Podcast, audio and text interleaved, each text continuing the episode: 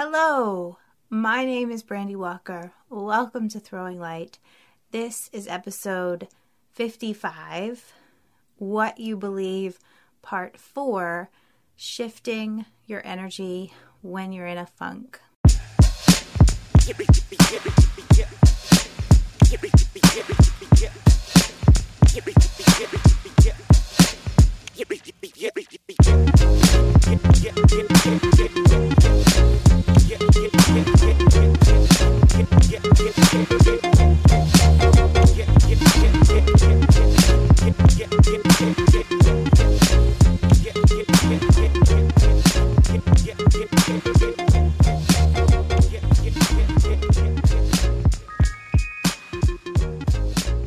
Welcome. I am delighted to be here. I'm delighted to be talking to you. Um, I am recording this in between appointments, uh, so that's kind of cool. Yeah, so I don't have a whole lot of time, but I did want to talk to you this week about this topic that I've been thinking about uh, for the last couple of weeks because I've had some funky energy and I've had to shift out of it. And it's kind of like it sucks when you're in it. It's like better when you get out. Before we dive in, I did want to say I have been dreaming of doing this workshop. And originally, I thought it would be like an in person thing, but I'm getting up there in pregnancy weeks. And so I decided, you know what, I'll just make it online and then anybody who wants to can come. It's a workshop or a seminar on intergenerational trauma and modalities specifically like energy psychology. So, some of this stuff I've been talking about in this series um, that can provide really rapid healing, also past life regression, um, which is essentially for our purposes self hypnosis. What is so interesting about this is, you know, so in the first episode of this series, I talked about how 95% of our lives are run by the subconscious, right? So, um, only 5% of the time are we in like our our conscious mind. The rest is kind of like auto programming, what we have been taught and programmed to believe. And we get the vast majority of those programs from the time we're zero to six. So, what happens is, I mean, generational trauma is just people living their lives and not having the tools to effectively heal themselves and their family, right? So, um, I have been dreaming about doing this workshop because what happens, I think, is we we get these, you know, we say, "Oh my God, I'm becoming my mother. Oh my God, I'm becoming my father," and we start to freak out, and then we see our stuff, our insecurities, our programming in our kids and it freaks us out and we spiral guilt, shame, like all of that stuff, right? And we don't know what to do about it. It's just like it just happens and I think that the things that I'm learning through energy psychology, through doing research for this series is that you know, healing is possible. Healing is possible on like a on a DIY level. And that doesn't mean you shouldn't go to a therapist. And I won't be teaching this workshop from a therapist. I, I mean, I am a therapist, but not, this is not like me providing therapy to you. This is like me sharing the information that I have and helping you to reprogram yourself so that you can go and then deprogram or reprogram your kids and use these modalities. Um, a lot of them are really simple and you don't need a master's degree to do them. but yet they work. So, more information will be coming soon. If you're interested in that, stay tuned. It'll probably be sometime mid August, and I'll have more details maybe in the next couple of weeks. Um, we are in the midst of a lot of transitions with my new job, and we're moving this month. And um, then I'm having a baby in September. So I was like, I think August is the only month that I could do this. And it'll be like a long, maybe a long day, um, a couple hours on a Saturday or a Sunday, all online. I may invite a couple of special guests who are trained in some of these energy modalities or past life regression stuff. So that's what's going on with throwing light and us and I hope that if this is something that you're you're listening you're like, "Oh my gosh, that's exactly what I want." I hope you'll come with us, join us. Okay, so like I said, I don't have a lot of time. um, so we're going to dive right in now. So, shifting your energy when you're in a funk.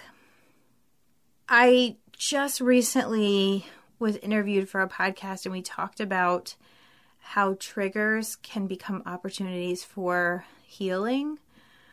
And I was listening to Amanda Flaker. She has loads of YouTube resources out there. And she was talking about how your triggers, negative triggers, can kind of quantum leap you into like the next level of your evolution if you allow them to. But you have to be willing to like go there. And I'm not going to go all into what she said. Some of what she said was instead of reacting, and I think this is kind of the most important takeaway, and I'll link that YouTube video in the show notes, but when we're triggered, she said we are triggered um, and the fear comes up because we don't feel safe. All triggers, all negative triggers are a sense that we're not safe. And so if we're not safe, then we have to react and we have to attack essentially the person who is triggering us, whether or not it's their fault that whatever is happening is happening. Usually, it's not our physical body that we're scared of. It's like programming thing, right? So we're afraid that for whatever reason, for whatever we've been taught, whatever whatever our beliefs are, they're being threatened. So instead of reacting, if you can unplug from the situation and like go to the bathroom or take a walk or take a deep breath, even if you can't even leave the room. But just like take a moment to come back to yourself and begin to explore okay, what is going on here? She says to ask the question, what's so bad? Like, so what's going on? And then, so what's so bad about that? And allow your subconscious programming to, to honestly share what is so bad about that. And you may find that it's not so bad. um, and then you want to get to a place where you can respond rather than react.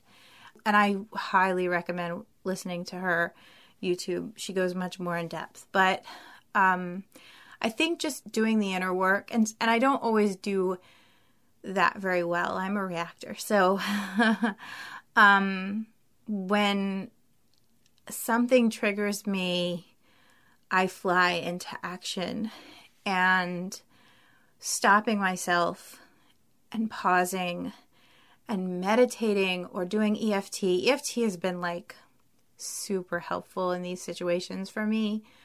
What am I believing? And what is kind of the deeper meaning? What does that say about me?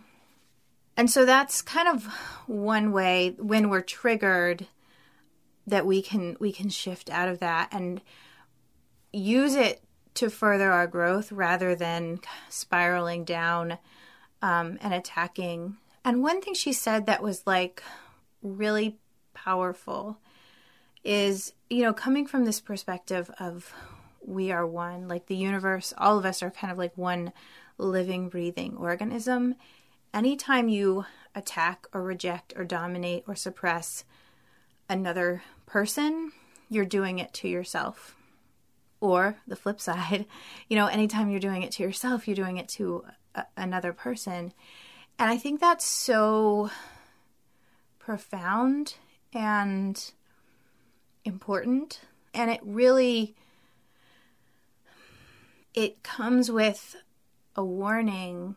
Um, I don't know if that's the right word, but it comes with a sense of it's important that we are careful with our words to each other.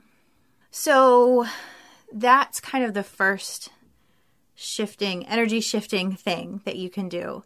And that's immediate. Like if stuff is like if shit is hitting the fan, then you want to go in that direction. I think that there is another way that can just feel more like low grade despair, um, just kind of bummed out. You don't have any motivation to do really anything.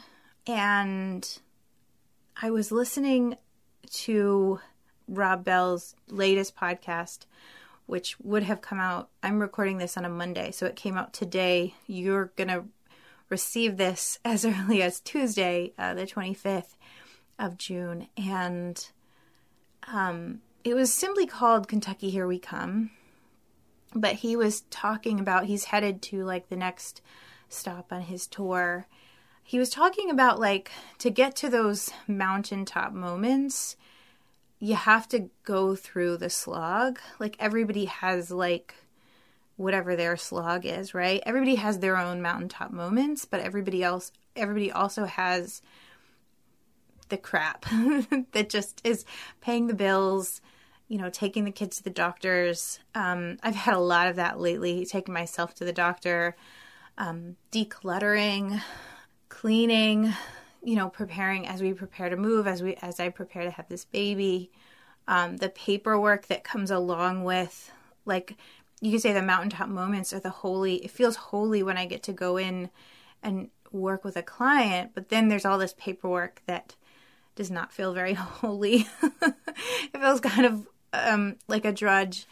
And um, so his the whole episode and i haven't finished it yet but was about how those mundane moments are also sacred. And the ritual is what makes them sacred. So when we, you know, when we get up, when we make breakfast for our kids, when we, you know, um, go about like grooming ourselves in the morning, doing what what it is we do, like all of those moments can be profoundly meaningful and holy if we have an awareness that they're profoundly meaningful and holy.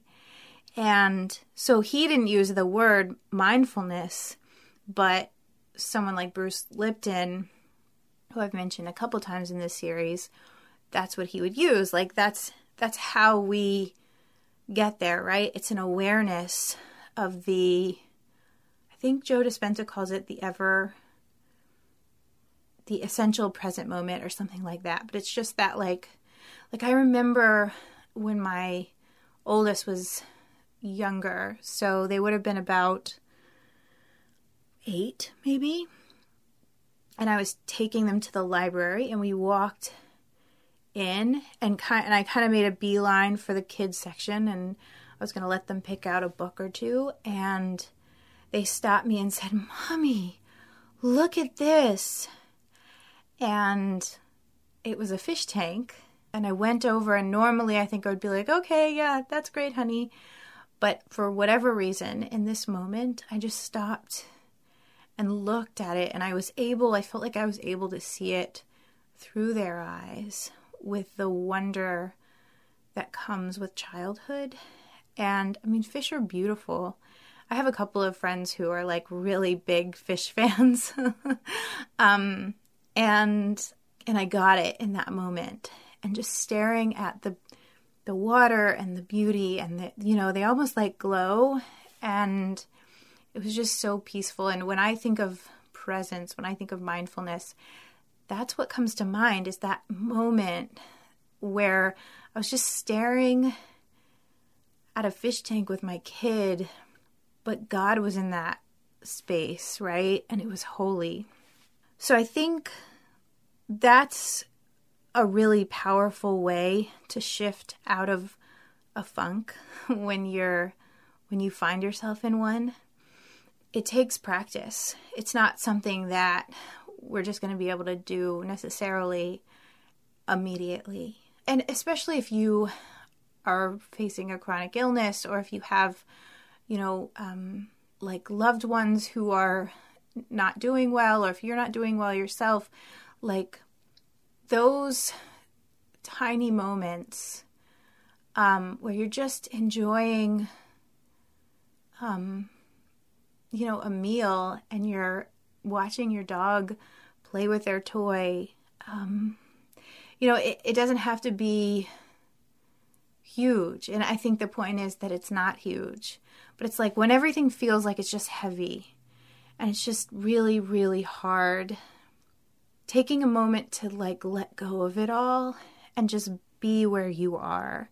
So, right now, I'm in a very cluttered closet that is my office, and I'm talking to you about the holiness of paying the bills. That's beautiful. That's such a beautiful place to be. Right right now you might be driving, you know, to pick up your kid. You might be commuting home. You might be doing the dishes. You might be going for a run. And those moments are remarkable if you allow them to be remarkable.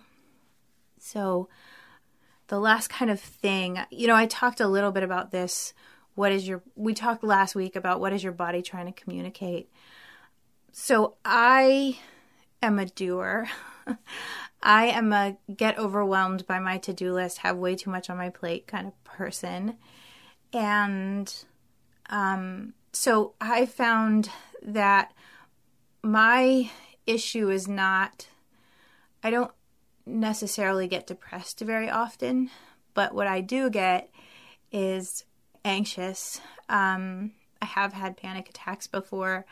I get super overwhelmed. And problems feel like they're unsolvable. I share the the last thing because I think that everybody's kind of different in the way that they process their life. And I think there's some takeaways from all of the different kinds of ways to shift your energy, whether it's an immediate trigger or getting out of a heaviness or relieving anxiety. And the two ways that I found that have most helped me, aside from, like I said, EFT has been amazing. Um, but when I'm in a funk, when I'm in a space of overwhelm, I have to either A, get moving physically, which being pregnant, that means different things than it did when I wasn't pregnant. I think for a lot of people, that's getting out in nature. And I have not done that very often. Honestly, the biggest way to reset for me is to take a break, is to allow myself to unplug from all of the stuff I have to do. And and I don't talk very much about Sabbath.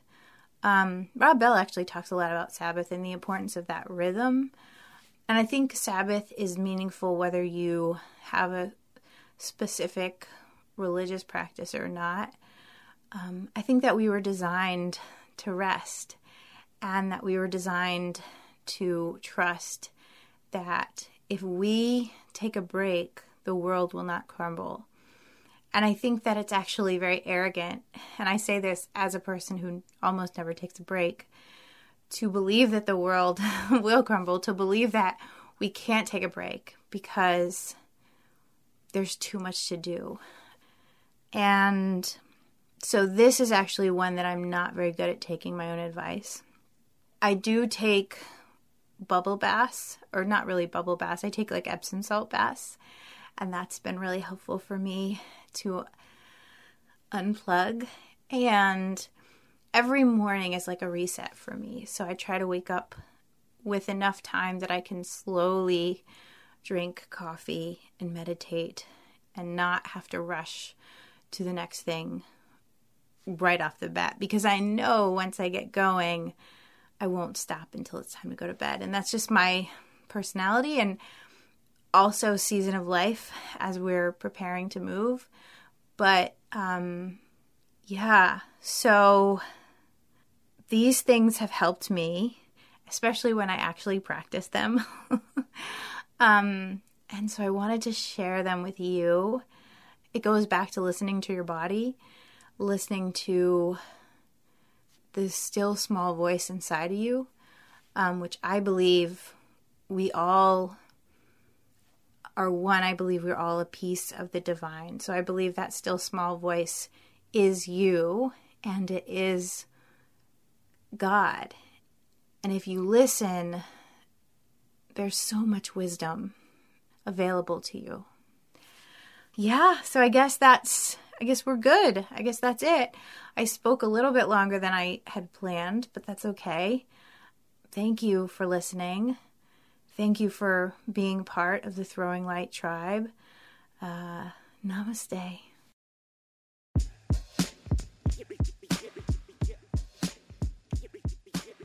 Thank you for listening. I so appreciate your ears. If you like what you heard, there are a couple of ways that you can support this podcast and help build momentum. First, you can share it with a friend. Second, you can leave a review on iTunes or whatever podcast app you're listening through. And third, you can support Throwing Light on Patreon and get cool shit, including a shout out on the podcast. Thank you again. I hope you have an unexpectedly amazing day.